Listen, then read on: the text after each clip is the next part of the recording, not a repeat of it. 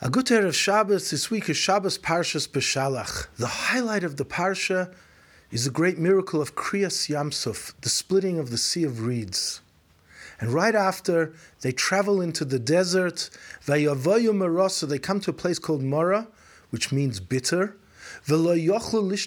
Mara. They couldn't drink the water from Mara. Why not?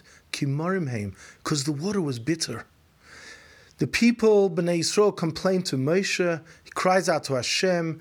Hashem shows him, Vayorei Hashem etz. He shows him a tree. Vayashlech alamayim. He throws a branch from this tree into the water. Vayimtuku hamoyim. And the water, which was previously bitter, is sweetened. It becomes sweet. So the Baal Shem Tov has a gewaldige Wort. He says, they come to a place called Mara, bitter and they could not drink this bitter water, kimorim heim, because the water was bitter. But the words literally say kimorim heim because they were bitter. The Baal Shem Tov says sometimes we look at life, we look at the world, we look at our own lives, different situations, and it's bitter, it's negative. Why?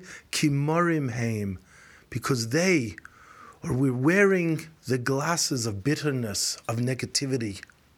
So what's the solution? Vayurei Hashem etz. He shows him a tree, perhaps a symbol of Eitz Chaim, the tree of life, of Torah, of a relationship with Hashem. Throw it into the bitter water. Realign your priorities with Torah.